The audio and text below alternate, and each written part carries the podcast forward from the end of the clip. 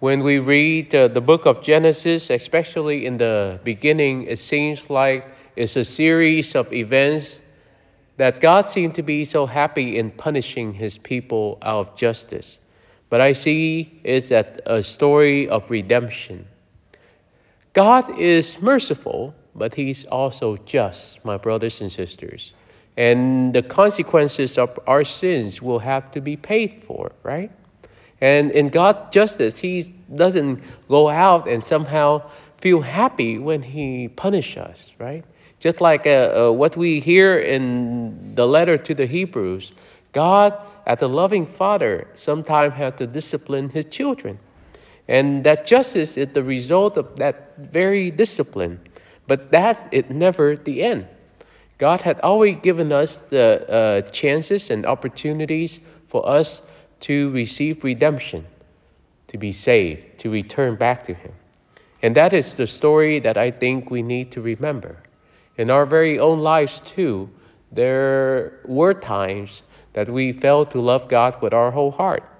But we're still here because he had been merciful and he had redeemed us in spite of our imperfection and in spite of all of our failures and in spite of everything that we have. And that's why the Alleluia verse today, I really like the Alleluia verse. It said, "May the Father of our Lord Jesus Christ enlighten the eyes of our hearts, that we may know what is the hope that belongs to his call." May we be enlightened with the grace of God to know the hope, the anchor, the foundation of what our calling is, our vocation is, to be his beloved sons and daughters. And I think that's important. This is where we find the strength to go on and the strength to continue to focus even when life gets hard.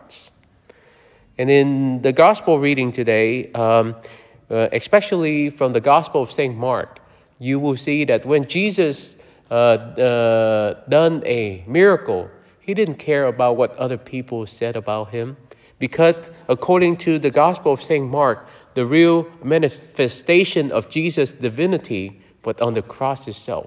When the centurion will point out and say, "Behold, the Son of God." Jesus' greatest love or the greatest act was not in the miracles. It was through his self-giving love on the cross. And all of the miracles, all the signs, or all the extraordinary things that he done to heal people were just that sign of his love.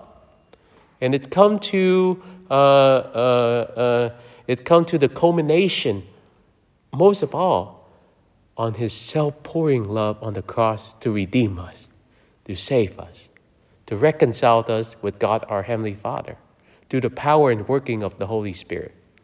So, all the readings today invite us, my brothers and sisters, for us to look back in our own faith journey, our own spiritual journey, to be grateful for the times that we were disciplined out of justice by God, but also the times that he had been so merciful in calling us back, in giving us his healing, his mercy, his love, so that we, through the power and working of the Holy Spirit, know who we are as our Heavenly Father, beloved, as well as our identity as Christians, as disciples of Christ, in preaching the good news to all.